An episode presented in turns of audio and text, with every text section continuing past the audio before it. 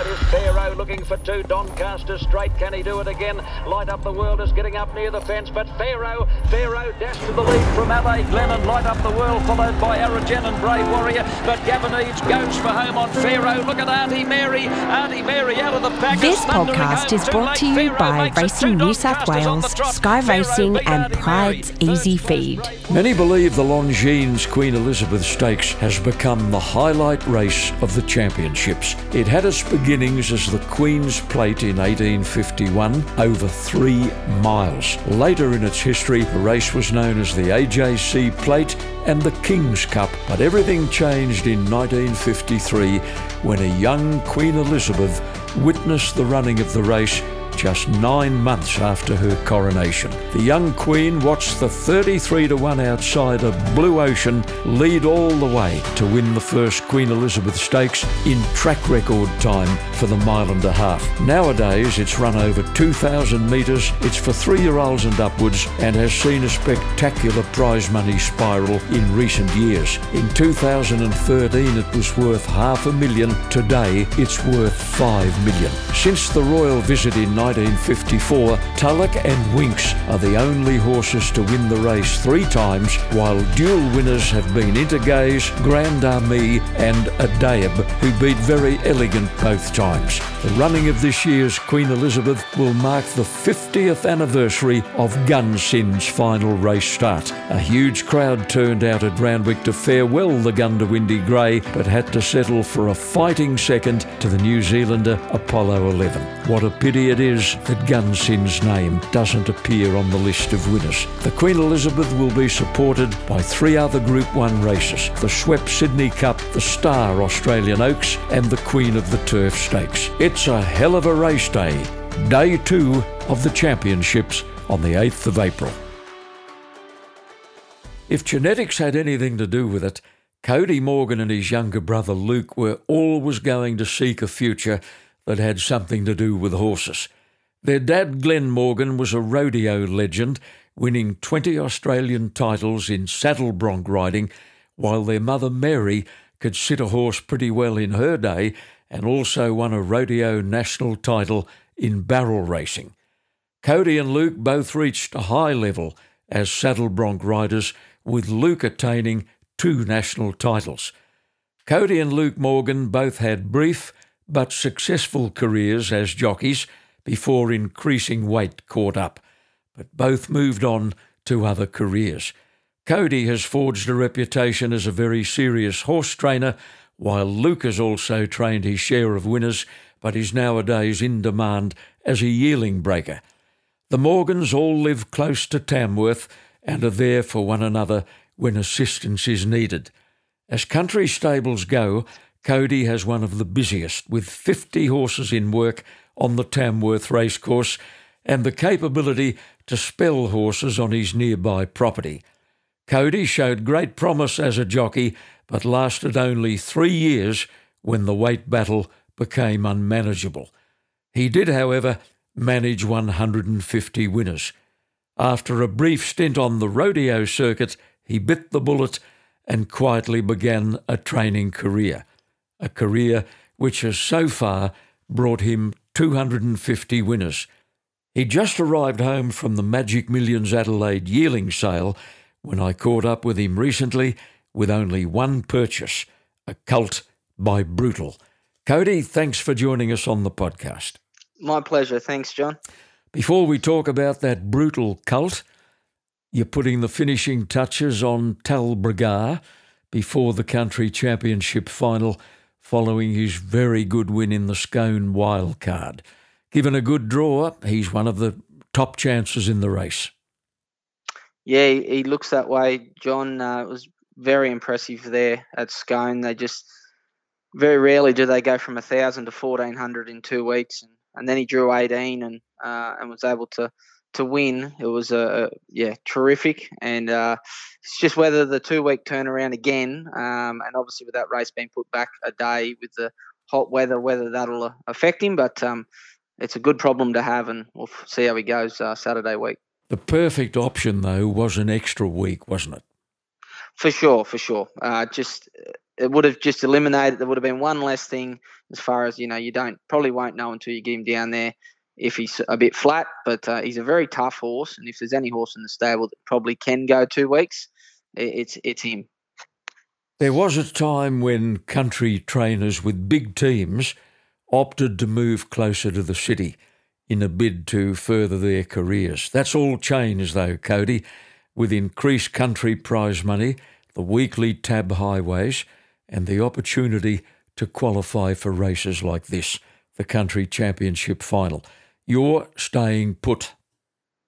For sure, John. I've um, you know, I've often been asked, you know, every time you sort of have a good run or you have a good horse around you, uh, you get asked the question, you know, will you move to Sydney or Brisbane? And, uh, you know, never say never, but I'm completely happy in, in Tamworth. John, I've got all my family here and I've probably got uh, at least nearly a third of the horses, if not half the horses that are in Tamworth in training, are probably mine, or at least a third anyway. And mm. all the trainers get along. I've worked for them. I've worked for Sue. I was apprentice to Craig. I've worked for Mark Mason, and they're all uh, really helpful. Mellow Gorman. Uh, it, it's a good community up here, and yeah, I, am very happy to stay put. We've got great prize money throughout the year. Uh, obviously, when I first started and I was apprentice to, to Tim Martin, uh, Tim. Mm naturally needed to move to Sydney to to become, um, you know, to get to the heights that he got to. And I uh, just, yeah, I, am more than happy to stay here and and um, yeah, ply my craft. You have the privilege to train a large number of horses for Australian bloodstock, who just a few years ago looked for a country base, and they settled on that young bloke from Tamworth. Now, this is a funny story. When you got the first call from Luke Murrell, you actually said, No, I haven't got enough room. What was the story? Was it one horse involved? Yeah, it, it was, John. It was. Uh, he had a, a filly. Uh, obviously, I knew who Australian Bloodstock was, and I think they were, and um, I think they just won their first Melbourne Cup, or it might have been just before it. I can't remember, but uh, mm-hmm. Luke rang me and he said, "Look, I don't know, you know, who you are or anything." He said, "But I've, I've watched how you place your horses and, and how you present them. And look, we've got a filly. She's um, very limited, but she needs to go to Moree. And there's a race out there in a couple of weeks." And I said, "Oh, I'd love to, but I've only got six stables at, at my parents' property, uh, and I'm full." And um, mm. he said, "No worries." And um, that was that. And look, it probably wasn't for a couple of months later. Uh, I acquired 18 stables on track, and I was just kicking myself. I'm like, how how did I say no to Australian Blood? like, what an idiot! Um, yeah, you kicked yourself. I, I, did, I did, and mm. I wasn't game to ring him back, but just how things work. I remember exactly where I was standing, pretty much 12 months later, and um, Luke rang back up again, and mm. um, thankfully, and um, just asked me, "See, are you in a better position now?" And I said, "I am. I've got 18 um, horses, and I." proudly say like Luke's like a second father to me. He's um mm. you know he's in my phone it says the boss. So um yeah he's just a, a great mentor and um you know it's um privilege to work with him. If you had to pick a favourite from the Australian bloodstock horses you've trained so far, my guess is you'd plump for Ligulate. He started life with Godolphin. I think he won a couple of races in the blue colours, but Australian bloodstock bought him online. Yeah, they, they sure did, and um, uh, Luke and Jamie did, and he come up to me and uh, I give him one trial, and um, we changed a little bit of gear on him, and I just happened to be going to Sydney that weekend uh, for a highway, and he'd been up and racing and up to 2000 and all that sort of stuff, and just to change the scenery and just train him out of a paddock and and um, things like that, and put him over some jumps, and he uh, I thought I said to Luke, look, we're taking um, Mr. Werrett's horse down for the highway. We might as well put Ligulate on too. And mm. uh, yeah, he went down there and won on a Saturday, first run for us. I thought, how good's mm. this? And he's, you know, won over uh, half a million for us. He's in the twilight of his career now, um, mm. but he's he uh, Kosciuszko's country championships, Tamworth Cups. He's he's uh, been a really good horse to us. Right now, he's uh, he's in work currently though, isn't he? He's not yeah, finished yep, yet. Yep. No, for sure. He'll uh, he's had one trial back, and he'll trial again uh, Tuesday, and um, he'll be. This will probably be his last prep, but um, you know he's been a tremendous horse to us, and we want to, you know, give him a really good home after after racing. Now, the day he won that race at Rosehill, Cody, am I correct in saying that it was one leg of a double for you on the day? Was Pat's Nipper the other one? It was, and I, I, can honestly say, John, it was one of the best days I ever had in racing. I went when I trained a, a uh, double in Sydney on a Saturday. I was just could, it was a very easy drive home the next day to Tamworth. So that, that's for sure. I remember I had two or three winners the next day on the Sunday here at Tamworth. In the last race, I ended up I, I won, and we got relegated to second on protest. And normally you sort of come out of the room kicking stones, but yeah. I think I was saying, ah, oh, well, I was mm. I was still on a high from the day before, so I took that loss very well the next day. I think Hugh Bowman rode Pat Snipper on the day. Yes. And Sammy Clinton rode yep. Ligulate. Sammy's story is well documented. She'd been champion New South Wales apprentice before sustaining back injuries in a fall at Scone, and it put her out for two and a half years. Her comeback was quite spectacular. She rode dozens of winners for many different stables, including yours, but I think she required further surgery last year. We haven't seen her.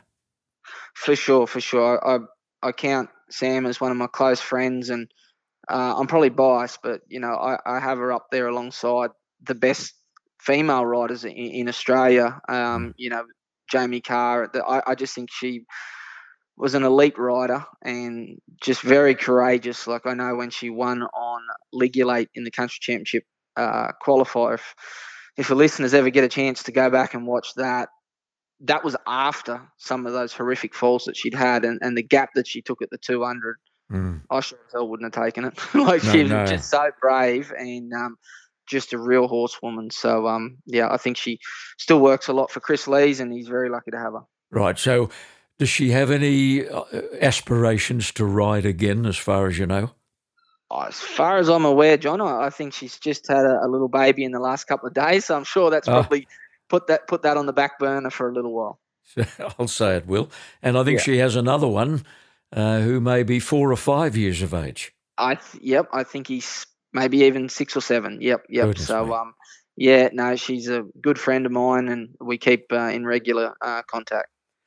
I think a certain mechanical horse may have been the catalyst for your aspirations to become a jockey. It sure was. We are um, out on the on the road driving cattle, probably in the drought, I would imagine. Uh, mm. my brother and I after school, or, or, it could have been school holidays. I'm not, I'm not certain, but we were out there a lot of a lot of times, uh, yeah, driving cattle, and um, they uh, Maurice Logue uh, was obviously working for Racing New South Wales at the time, and he um, found us out on the road and said, "Look, just got to get some power for this," and he took it around to a family friend's house nearby and plugged it in, and he threw me on it, and um, yeah, I just I, I, loved it, and then obviously my brother was watching, so he, he jumped on as well, and um, yeah, we were pretty much hooked, John, and then I just you know uh, remember coming home from school every day and, and putting Sky Racing on and, and listening to yourself just every day. And it's um yeah, it's something that uh, you know, when you called the other day it just it took me back twenty years it did. Goodness me, I can't spare twenty years either, Cody. Don't do that too often. no, I won't. I think it was Tim Martin who trained your first winner. 25th uh, of June, yep. 2001 horse's name was Tonosama at Quirindi. That put you in a pretty elite bracket. Few jockeys win at their maiden race ride.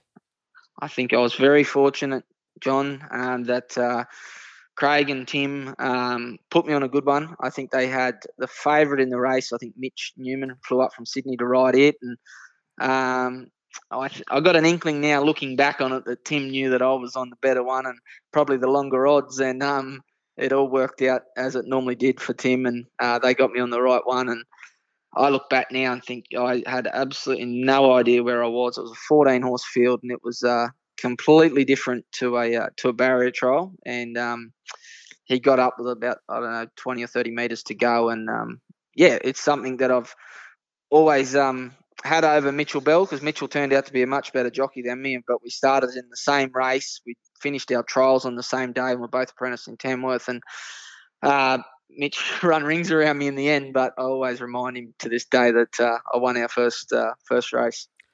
The most significant feature of that win was the fact that Quirindi had been your hometown. You grew up there. you attended the Quirindi High School. Yeah, for sure. It was uh, really good. I'd, I'd, done pony club there, the the junior rodeos there, uh, all my schooling. I was born in Quirindi, so it was not to sort of look back now on it, John. That I'm just uh, very grateful that that was uh, where we where I kicked off, and even more lucky that um, yeah, the boss put me on a on a fast one. Tell me about the day the school principal, Mr. Ayres, called you to his office. You were very puzzled.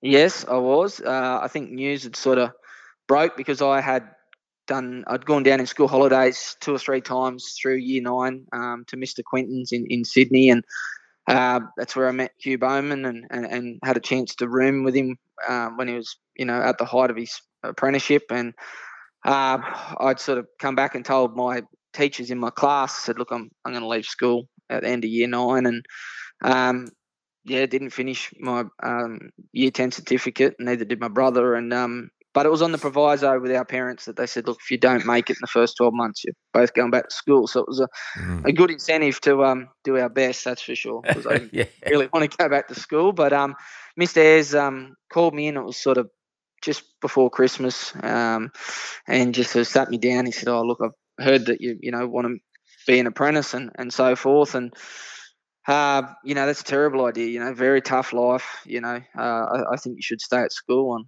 I sort of was I'd already made my mind up, and the fact that mum and dad had said yes, I was I wasn't taking none of it. Well, that was fine. That was in probably, like I said, early December. Well, we get through to, well, I think I had my first ride at Quirindi. Uh, you said in uh, sort of August. Well, there was probably a meeting at Quirindi, let's say, sort of October, November. I was sort of up and going by that stage, and mm-hmm. wheeling my little my bag in uh, to the room, and um, I saw a, a, man there holding a uh, Daily Telegraph, with you know the racing section, and sure enough, it was my principal. He said, uh, "You like it? Any of yours today, Coat?" And I looked up, and I just, I just never forget. You know, that's 20 years ago. I still remember it, or 22 years ago, and um, I thought, geez, uh, probably he knows it's a tough life because he was probably having a punt. But no, he was um, he was lovely, and um, yeah, so yeah, it was really good. Well, in order to get a little closer to town, you grabbed the opportunity to have your indentureship transferred to the late Pud Davies at Cessnock. And sadly, Pud passed away, Code, only a few weeks ago. Yes, for sure. Um, Puddy and, and his wife were just, I lived in their house. Um, they just, was the old school apprenticeship and, and they were just uh, wonderful uh, to work for. They really looked after me in the, the 12 months um, I, I, was there. And um, yeah, it's very sad to see um, see Puddy go. He was a legend uh, in the Cessnock racing precinct, wasn't he? Oh, everybody knew Puddy. And yeah, everyone had nothing but a good word to say about him. And um, you know, even as he sort of retired, and then I sort of got training, like he'd keep in contact, and um, yeah, if I had a, a big winner, he'd send me a message, and yeah, it was really nice. During that time, you got to travel to race meetings with an amazing jockey and an all round good fellow in Robert Thompson. Now, you didn't realise it at the time, but you were in a position most apprentices would have killed for to be unofficially tutored by the man who has ridden more winners than any other jockey in Australian racing history. Oh, for sure, John. I didn't. I honestly didn't realise the the privilege at the time. To I always said I did, you know, 12 months of apprenticeship in Tamworth, and, and I did 12 months with uh, with RT because um, I just mm. spent mm. so many days in the car. Um, you know, he picked me up. Obviously, he just lived down the road um, from, from Putties, and um, he just took me everywhere. And he didn't have to say a lot. It was just his actions and how he went about it. And we might have got back in the car that night and he say, "Oh, just you know, just help him around the corner a bit more, my boy. You know, like just things like that. And, uh, the advice he could give you in, in a race, and um, you know, like he was just tremendous and just such a horseman and a, and a lovely gentleman to boot. You still don't know how you got the opportunity to transfer to the famous Lindsay Park training operation in South Australia. You spent about 16 months there under the wing of Tony McEvoy, who gave you wonderful support. Terrific time uh, in, in my life, John. And I always say it's the perfect place for an apprentice jockey because you, are a couple of hours out of town. Um, not that you know the nightlife wouldn't have bothered me as such; it's sort of not my scene. But um, to be able, there's no fast food there. You know, you got two pubs and a, and a takeaway uh, shop, and you're out in the country, and then you travel an hour and a half or so into into Adelaide of a Saturday. But I think that it was one of those things where they were they were looking for an apprentice, and you know the the real top class apprentices that lived in Adelaide wanted to go to Melbourne, and uh, you know Mitchell Bell went to Sydney and done really good things, and I, to this day I don't really know um, who it was, but I'm very very grateful that you know that they recommended me to go to Adelaide because it was just a perfect fit for me. I just rode so many winners over there in a in a short space of time. You rode 60 winners roughly in 16 months. But what about the trot you had at the Saturday Metropolitan meetings in Adelaide? Early on, you never stopped riding winners. It was uh yeah I'll never forget it. was a 11 weeks straight I rode a, I rode a city winner uh, just it might have been one or it might have been two but it was just it was um a, yeah I had a tremendous run uh, there for a period of time and uh, you know, I think Steven Parnham is still riding um, very well in Perth. He was apprentice with me at the same time at Lindsay Park, and then um, I came through my apprenticeship at the same time as Todd Pannell, who's obviously still a leading rider uh, in Adelaide. And um, yeah, it was great to catch up with everyone over there um, last week. You say you never rode an elite galloper on race day, but you were the regular work rider for the wonderful horse Fields of Omagh, whose wins included a couple of Cox plates and about six million in prize money. You say horses of that calibre have a feel all of their own. They they do, John. It's just it's it's power. Uh, I feel, and it's conserved energy. There'd be a couple of things that um, you know he wasn't a, a brilliant track worker by any means, and I you know, I look back now in awe of the training performance of, of Lindsay Park and Tony McEvoy to, to get that horse to win those Cox plates. I wasn't there when he won his second one, but I, I rode him every single day, and that was my job. Even Sunday mornings, he'd get worked, and he wasn't a sound horse, and and to to get him that fit to to win at the highest level, and uh, you know to beat. I think he well he did. He beat Lonhro that that first year uh, mm. that I was there, and it was uh, yeah very special. You had great support from trainers like Leon McDonald, John Hickmott, just to name a couple. Yeah, they were really good to me. Uh, rode in the Wolf Blass colours a, a, lot over there, and um, and then obviously I've caught up with um, I caught up with John only over there last week. It was really good. He gave me a lot of support when I, when I was riding over there. Rode a lot of winners and rode a very good horse for him that he sold to Hong Kong uh, called Pay Keys. He's probably one of the, hmm. well, he probably was the best horse I rode in a race over there. Mm. By the time you got back to Tamworth, you were flat out making 56 kilos and it was getting tougher by the minute. Your dad had taken out a trainer's license by this, principally uh, to apprentice your brother Luke. You were at the crossroads, weren't you, at that time? I was. I'd come back with really no intentions to to uh, to keep race riding, and uh, I remember the conversation I had with Dad, and he just said, "Look, can you ride for six months just to teach your brother?" And um, uh, he didn't need much teaching, John. He picked it up relatively quick, and um, we only rode in races for probably um, oh, like I said, probably four or five months um, mm. before I gave it away. But yeah, it, it was a, a, great time, and I tell you, very nerve wracking riding with your younger brother in a race. That's for sure, because you're sort of by that stage, I knew what was going on around me, and I was. You're riding your own horse, but then you're sort of looking across at him, and he, you know, he might have only had five or six rides, and you know, you're trying to help him around as well. But yeah, he picked it up fairly quickly and went straight past me, to be honest.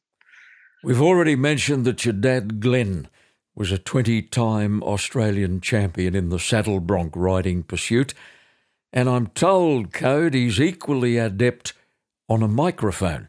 Whenever Foxtel uh, put on one of their big rodeo coverages on the network, your dad is invariably on the commentary panel.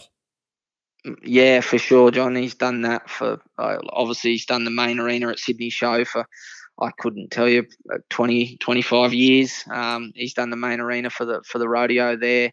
Uh, probably hasn't done it the last couple of years, uh, and I haven't asked him if he's doing it this year. But yeah, he's always away uh, of a weekend commentating somewhere around Australia. Um, it's yeah, can be from Melbourne to Cairns to Darwin, mm. and then um, you know he does a, a bit with uh, the bull riding stuff with the Foxtel and. And then also the camp drafting was sort of with, with the Willinga Park. I think that's on um, national TV as well. He does does mm. that with uh, Joe with Joe McKinnon actually. His versatility knows no bounds. Yeah, that's probably where I get the talking from. That's for sure. You're not shy, are you? No, well, I think John just you get a camera put in front of you at, at, at 15 when you're apprentice jockey, so it, it you just you know you, it, you just talk, and uh, yeah. no, it doesn't bother me at all uh, as I've gotten older. Yeah, you get used to it or perish. hundred percent, hundred percent. In just three years of race riding, you were involved in only one actual race fall but it was a bottler. It was a big field at Quirindi. You were not too far from the lead when you hit the deck, and you copped plenty of traffic.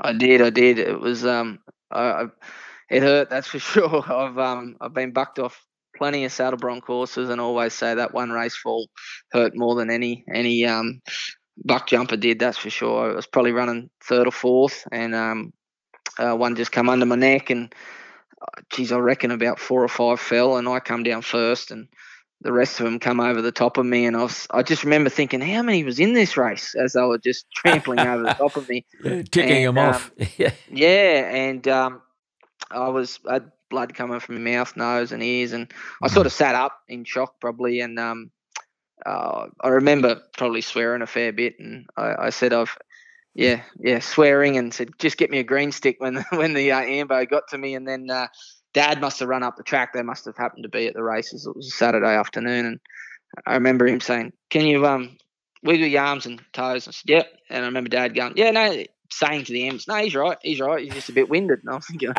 a bit more than winded, but um, yeah. And that's sort of how we, Luke and I, grew up just through the rodeos and that. You, yeah. you learn to take a fall. That's for sure. Well, your arms, legs, wrist, collarbones were all okay, but you suspected your nose was broken.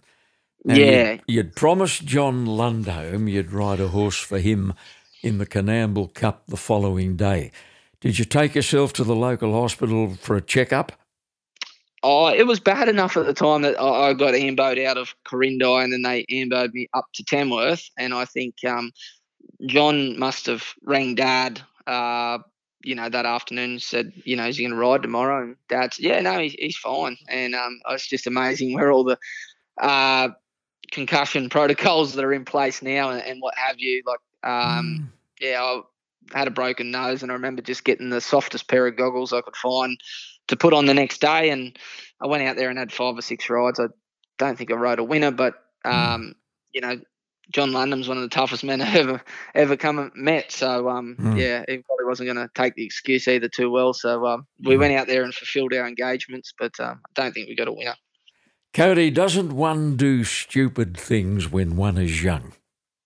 Most definitely. I'd kick my toe now and want I can't have a day off. But um, yeah, no, it was um, yeah. I look back now and yeah, didn't even bother me. And I remember a couple of senior riders that were at Quirindi, and then they I rode in the first race the next day, and uh, I was you know six on the fence, and they come back in and they said, "Oh, geez, it didn't affect your nerve, you know, like it's you're fine," and it didn't. It, it just I I put that down to growing up rodeo and riding steers and all that, and you know you, you just um you got to have your ticker about you when you're doing this sport, and you just you know it's you just got to think, well, you know, you can be in a car accident or whatever. You know, mm-hmm. I think when your mm-hmm. numbers up, it's up, and you know, you just go there to do your job. But um, Yes, but then age catches up on you and you start to really think about the consequences. So, yeah. yeah. Yeah. You tell me you had a worse fall than the Quirindi crash, and that was only two years ago when you were riding track work at home at Tamworth. That was a very complicated leg break, and it took you a hell of a long time to get over it. For sure, John. It was just a, a freak accident. Um, the horse was coming off the track, Ronan's Rock, and he was running the next day here at Tamworth. And I, I remember my, my, main track work rider now, he was sort of coming on and I was going off. And I, I just remember saying, geez, this will be hard to beat tomorrow. It's really fresh. Mm. And no sooner I said it, it, it, sort of lunged forward and quiet horse too. And um, he tripped over in front, and my left foot went through the through the stirrup, and I fell off on the right, and he drugged me probably oh, 10 or 15 meters. And then um, oh, I remember just laying there. My leg was just, it was honestly like one of those soccer videos. My leg was halfway back up the side of me, sitting beside me. And it was, um, I remember just laying in the dirt and just saying, look, just get me to Sydney because I, I uh, you know, that's where the good surgeons are. And um, yeah, it was, uh, I, I, funny story with that one. I was laying in the dirt and I, I said to a couple of people, just ring Dr. Duckworth, who's obviously with Racing New South Wales, and he's incredible at what he does uh, with it, with the injured riders. And by the time I'd got knocked, you know, they sort of knocked me out, sort of thing. It went from being uh, Dr. Duckworth to ringing Charlie Duckworth, and I don't know if Charlie Duckworth at Chris Waller probably would have been able to help me at the time, but um, yeah, yeah it, it, got mis- misconstrued. That's for sure. Just to wind up a review of your riding career, you rode your last winner on the 20th of November 2004 at Armadale was a horse called Carry On Benny, trained by your dad and owned by mum and dad. Now, as you were coming back uh, to the winner's circle on Carry On Benny, do you recall thinking, well, this has got to be it? What a way to go out. A winning ride in my own territory at Armadale for mum and dad. Time to quit. Really, really good. That that was uh, tremendous, and I, I think uh, yeah, like it was, uh, uh yeah, Armadale 1100 meter race, and um, yeah, he sort of he was a bit of a, a non-winner, and um, he he won on that day, and no, it was um terrific to ride my first winner at Quirindi, obviously where where I grew up, and then to ride my last winner for my parents. So it was um yeah, really good. You started out training with only three or four horses on mum and dad's property. And there's a nice little story about your first winner. You spotted a fantastic light mare called Course for sale online, and you thought she might be a good one to kick off with. You were a bit short of funds at the time, and uh, when the time was right, you put the bite on brother Luke, who was travelling pretty well at the time. Yeah, Luke's always. I think the cattle. He's always had a lot of cattle, and I, I, think the cattle market must have been good at the time. And you know, we'd always uh, borrow and swap money and cattle and horses. We've always, uh, you know, now it's still still happens, but I'm borrowing off him, and he's pretty right. But um, yeah, at the time, I um, said, "Oh, geez, I need to buy this horse," and or I want to buy this horse, and um, yeah, I was able to pay him back pretty quick because I, I think we first two starts we gave her, she ran first and second. So he uh, he got a got his money back and then some. Yeah, well, she won straight away at Armadale with Aaron Bullock on board. Coincidentally, a jockey you still use frequently. Yeah, he's um, been my number one rider for you know something I take a lot of pride in. That he, you know he rode my first winner and obviously won the country championship wildcard for me on on Sunday, and it's just been a, a very good working relationship to where uh, you know, I never give him instructions ever, and uh, he just goes out and more often than not, he, he gets it right and wins. Mm.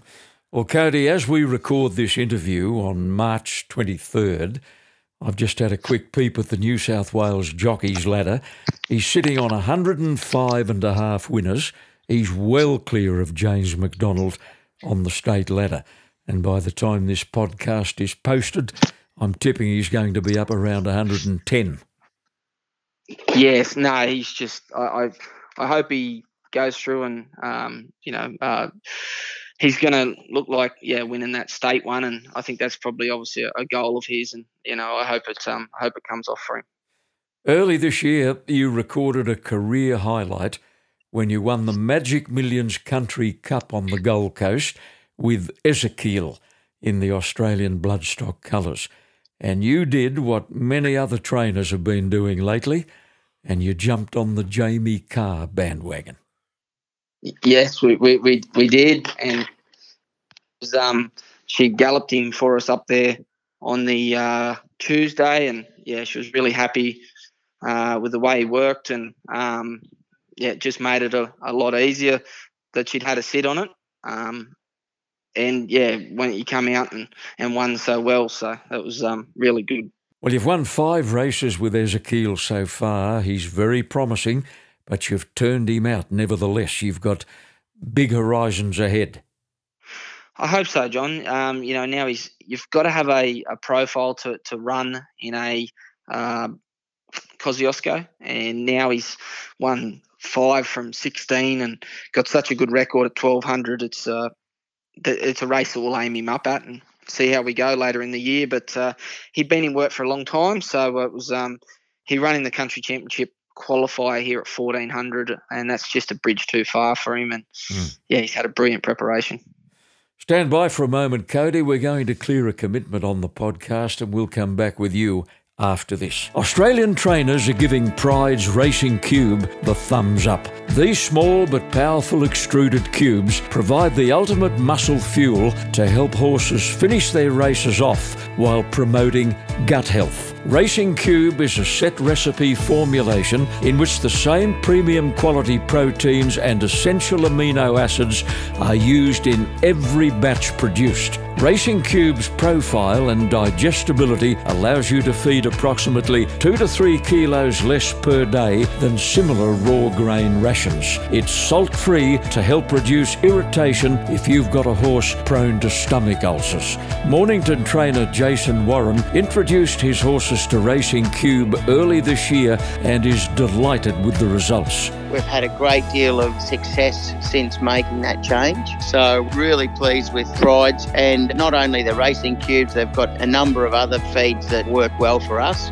Pryde's Racing Cube is available in the popular 25 kilo bag, in bulk bags, or straight into the silo if you prefer, giving you quality equine nutrition at a very economical price. Talk to your local rep about Racing Cube, another winner from the Pride's Easy Feed stable. Trainers are giving it the tick of approval all around the nation.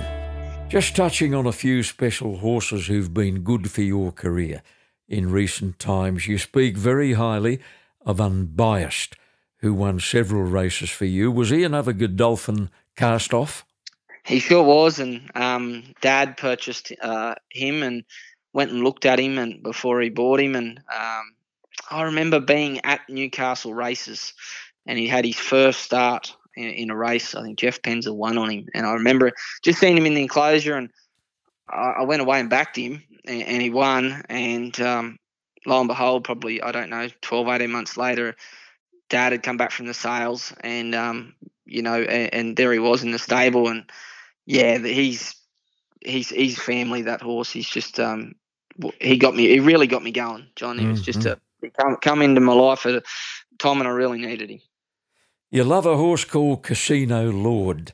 Uh, you've won four at Tamworth with him and one at Quirindi, and he's been placed in a couple of tab highways. He's no star, but if all horses tried as hard as Casino Lord does, the trainer's life would be much easier. Much easier, John, and he's just um, Phil Everly's owner is just an incredible human. He's been um, he's just the ultimate owner. From the time I've got that that horse, um, first start in a race, he got beat eight lengths in a maiden at uh, at Moree, and I thought, oh, he's probably not much not much good. And we tipped him out, and obviously my brother pre-trains and breaks all those horses in, and come back next prep, and Luke pre-trained him. He said, oh, give this horse another couple of starts and, and see how get on. And mm. he's just got better and better and better to where now he's sort of won 150,000, and uh, you know, I'm sure he in the next 12 months he'll win city races and he's also a horse that would be a great chance to run in, a Kosciuszko if he um, if he comes up next preparation. And what of Levi Storm, a horse you owned outright and with whom you won a couple at Tamworth and one at Eagle Farm before succumbing to the lure of the mighty Hong Kong dollar, as many others have done? For sure, Johnny. Uh, getting back to unbiased, uh, unbiased had won a country championship qualifier here, and obviously, mum and dad and myself were the sole owners of him, and um, we I sort of parlayed that money and went to the Scone Sales and thought, oh, I, I, bought I bought Levi's Storm. He was a Shamus Award off uh, Widden Stud and just had all intentions to probably keep half or three quarters and put a few people in him and um, uh, sent him to my brother to be broken in. And uh, probably four or five days after he had him, he rang me and he said, "What, what are you going to do with this Shamus Award bloke?" He said, "I'll I'll buy you know whatever you want to sell of him, half, three quarters." And Mm. I smelled a rat straight away, and I thought, as much as I want to sell this horse, I'm going to keep it now. Oh. And um, I, I, kept him outright, and um, yeah, he was. I think he could have got through to country championships and and, and Kosciuszko's. He was a, you know, I think he won four from six, I think, in the end, or three from five, and. Um, but I, have always stuck with the mantra: whenever I have a mortgage, John, they're always for sale. Doesn't matter. So um, he, he um, well, after he won in Brisbane, um, they come with uh, Hong Kong wanted to buy him, and um, he's been good to them. He's won at least two over there that I know of, and um, I'm sure he'll win more because he was fairly impressive when he did win over there. Yeah, well, you named him after your little son Levi, who's now approaching seven years of age, and you tell yep. me he looks to have inherited the horsey genes. Yeah, yeah, no, he likes horses. Uh, he likes motorbikes a lot, and um, yeah, probably I think as he gets older, he'll like the, the horses more. But um, yeah, at the moment, he's, he likes the cattle trucks, and uh, he actually likes the horse truck. We just got uh, to take the horse to the race, and he thinks that's pretty uh, cool at the moment. But um, mm. yeah, it was very nice to be able to. That was the first horse I, I named um, Levi, and turned out to be a good one. So I'm not going to go using that name lightly, and um, until we hopefully break one in that we think's any good. That's for sure. Well, you've given us a tip there. If, yes, if the word yes. Levi very, very appears in, in a horse's name in the future, that means you've got a wrap on it. Yep, that's very, very fair, very fair. Cody, you've had a wonderful run in the Tab Highway races in Sydney, and uh, you're right up there with the leading bunch on the trainers' ladder since its inception, I think in 2015. Yeah, I, have I've had a good run down there uh, with them, John. They've just well, they've just changed everything, haven't they? They've, they've um, Mr. V'landys has just changed country racing and, and allowed uh, you know us trainers to be able to compete for such great prize money and, and, the owners that we can attract now to be able to take these horses down there is just um, ph- phenomenal. Hmm. One of your highway winners was a mare called the First of May a couple of years ago in the Australian bloodstock colours. Now you caused a bit of a kerfuffle when you suggested to Luke Murrell and Jamie Lovett that they move her on. You just felt there was nothing left in the tank when she won the 1100 metre highway. By gee, many owners would have been highly offended.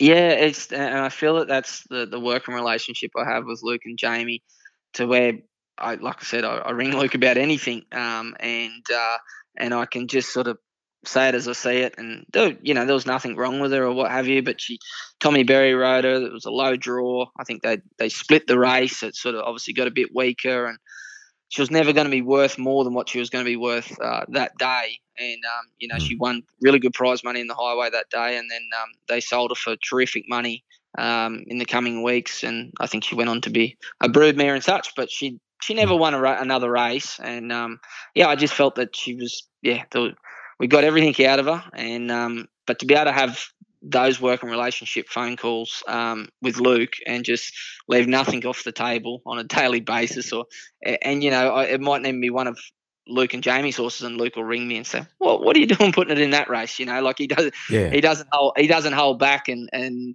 uh, you know, as the years have gone on, I don't hold back with with Luke either. So it's yeah. um, a lot of banter both ways, but it's I feel that it's makes the the working relationship so much better that I can be upfront and honest uh, with them from mm. from the get go. About ten years ago, you got the kick in the teeth that all trainers fear, and that was a two-year disqualification on a race day treatment charge. The substance wasn't illegal, but the application was. It was a, an amino acid drench administered to a horse called Prussian Secret in your stable a few hours before the running of the Gunnedah Cup. It was witnessed by stewards during a random stable inspection. The horse was scratched, and you lived through a nightmare. But looking back now, it might have been the best thing that ever happened. For sure, John. I, you know, you can't run away from it, and racing was is my life, and it was I learnt the biggest lesson of all, and um, you know, I had me time on the sidelines, and it's you know, you learn that you want to train for the you know the rest of your life. I don't. It's not something I want to do for the next couple of years, and and if you do, well, then the only way to do it is is um, play by the rules and, and and learn from your mistakes. And uh, you can't I can't talk about it and say sorry. It's just it's in your actions. You just got to um, you know hopefully in another 20 years and you stay out of trouble that whole time and just train winners. Well, that that's what I, I want to do. Yeah, your mate Luke Murrell sums it up best, Cody. He says it turned you into a choir boy. For sure, for sure. No, you just, and that's it. You know, I, I like I said, I left school at the end of year nine, and racing's not my job; it's it's my life. And um, you yeah. know, I just if you want to be doing it for a long period of time, you just do the right thing, and um, you know, yeah, you have good horses, um, you know, and, and, that they win anyway. They really do. Mm, yeah, that's the point, isn't it? It is. It is. You've had a couple of handy apprentices. Jackson Searle is one in question. Uh, weight beat Jackson, unfortunately. Yeah, for sure. Um, you know, he's come through the rodeo ranks and he, he, he done a lot of miles in the car and, um, you know, he, he, got through to a really good level. Um, you know, to, from when he come to us, he'd ridden one winner to then going down and, and riding winners for, you know, uh, obviously for Annabelle Neasham and spending a period down there. And all I hope is when they, they come to me that, you know, uh, it's obviously very dangerous, but at the same time, if I can, I always said to him all the time, I said, mate, if I if I see you at a rodeo in a couple of years' time, and you know you've you've bought a house and, and a small farm or, or, what have you, I'll feel like I've done my job. And and yeah, um, you know he's uh, finished up, but he's gone back to the rodeos, and uh, obviously his younger brothers are, are very good uh, rodeo riders and ropers. So um, you know, I'm sure he's yeah he's, he can look back and be proud of what he achieved, and and um, now I've got another rodeo boy in, in Corey Sutherland. Hopefully, he can um, go along those same same lines. We're all sort of Jackson was always going to be too big, and and I, and I dare say Corey will get too big in the future. But um, yeah, it's a it's a great breeding ground. Um, you know, when they come through the rodeos and camp drafting to cross over into the racing because they mm. they know how to be mentally tough and and um, physically tough too because you know it can be demanding being a being a jockey. Yeah, Corey Sutherland's a tall lad, isn't he? He is, he is, but he's as light light as anything, and he's um he uh, he lives with me, and I, I feel I got that John through being apprentice to to Puddy Davies, um, just that old school apprenticeship. You know, that's just um, when they're apprentice to me and they live under my roof. There's no alcohol, there's no going out, and um, I just say to them, it's just for a very short period in your life that you know um, to really focus and, and, do it 110% or don't worry about it at all. So mm. Corey lives uh, with myself, and you know he's very disciplined with his eating, and um, he's as light as a feather at the moment. He's quite tall, but um, he is very. He's you know he, he, walks around sort of 52 and a half for for a tall lad. Mm. There's another little ambition that you're quietly endeavouring to achieve, and that's 100 winners on your home track at Tamworth. You're getting close. I, I am, John. I know it's it's it's just a personal milestone that I'd love to to tick off. Um, you know, to train hundred winners on your on your home track, it's um, it'd be yeah something special for myself. And uh, like I said, I can't see myself ever leaving Tamworth, and I don't. I've got a long way to go to, before I'd catch up to to Mark Mason. I think he's got at least another hundred and mm. a bit on me. But um, yeah, we've had a, a really good season uh, this year, and I just always find that I have large numbers that, that run at Tamworth because I've just when I was apprenticed to, to Craig Martin, he'd always run his horses at home over travelling them, and Craig just always just drilled it into me. He said, like, you'll just get longer. You know, you can start from a bad barrier on your home track, but they'll just recover so much quicker, and mm. you'll get longer preps out of them. So, mm. you know, if it's just not everything's not perfect, and they might be backing up or they might draw wide, I'll still invariably I'll run them at home because you just end up getting that eight or ten runs out of a prep instead of travelling them eight hour round trip to Dubbo or over to Port Macquarie. Yeah. It takes a fair bit out of them. So um, I enjoy running them on my home track. Now, I'm reliably informed that your dad, Glenn, is a Group 1 float driver. Yes, I, I do put him. I do put, put him behind the wheel a lot, and obviously we're sort of halfway from Sydney and halfway to um to Brisbane, and um I'm very lucky that I can sort of I won't even call Dad really. Um, I'll send him to Brisbane on on a Thursday, and um he might call me coming back into town, or we might speak after the race just to see how the horses pulled up. But um, you know, as a whole, uh, I can send him away to Sydney or Brisbane, and I, I do that quite quite often. Mm. Uh, Talbragar won't be your first country championship final runner. You've already had four runners in that race. You've had eight in the Kosciuszko in recent years, and uh, it, it's a goal, isn't it? It's a real target for country trainers. For sure, John. Every horse we try to buy, um, they're the two races that we really try to um, get horses that will suit those uh, you know conditions and, and so forth and just to see the the ownership groups like it they've been completely different each year you know I've had from Mr. Werrett that's obviously a black caviar had horses in country championship finals and then obviously Corumbene Stud of uh, with Mr. Aldermonte. They've been in bigger races, but uh, much bigger races, but they'll still the, the excitement that, that they, are getting at the moment because they know this horse is he's been in the country. I know he's well bred, but he's uh, he's lived nearly all of his life in, in country New South Wales, and uh, yeah, hopefully he goes down there and, and does them proud. And uh, but the ownership groups I've taken down there the last couple of years, that you know, there's been butchers from Molong and farmers from Moree, and it's just all changed with the syndication, John. It's, it, allows uh, the mum and dad to get 5% in a, in a really good horse and race for terrific prize money. So I, I think it's been a great thing, the syndication. Great to catch up, Cody. Thanks for your time on a podcast produced by Supernova Sound. Keep up the good work. Thanks very much, John. Thanks for having me on. Many believe the Longines Queen Elizabeth Stakes has become the highlight race of the championships. It had its beginnings as the Queen's Plate in 1851, over three miles. Later in its history, the race was known as the AJC Plate and the King's Cup, but everything changed in 1953 when a young Queen Elizabeth witnessed the running of the race just nine months after her coronation. The young Queen watched the 33 to 1 outsider Blue Ocean lead all the way to win the first Queen Elizabeth Stakes in track record time for the mile and a half. Nowadays, it's run over 2,000 metres, it's for three year olds and upwards, and has seen a spectacular prize money spiral in recent years. In 2013, it was worth half a million. Today, it's worth 5 million. Since the royal visit in 1954, Tulloch and Winks are the only horses to win the race three times, while dual winners have been Intergaze, Grand Army, and Addeybb, who beat Verry Elegant both times. The running of this year's Queen Elizabeth will mark the 50th anniversary of Gunsynd's final race start. A huge crowd turned out at Randwick to farewell the Goondiwindi Grey, but had to settle for a fighting second to the New Zealander Apollo 11. What a pity it is that Gunsynd's name doesn't appear on the list of winners. The Queen Elizabeth will be supported by three other Group 1 races the Schweppes Sydney Cup, the Star Australian Oaks, and the Queen of the Turf Stakes. It's a hell of a race day. Day two of the championships on the 8th of April.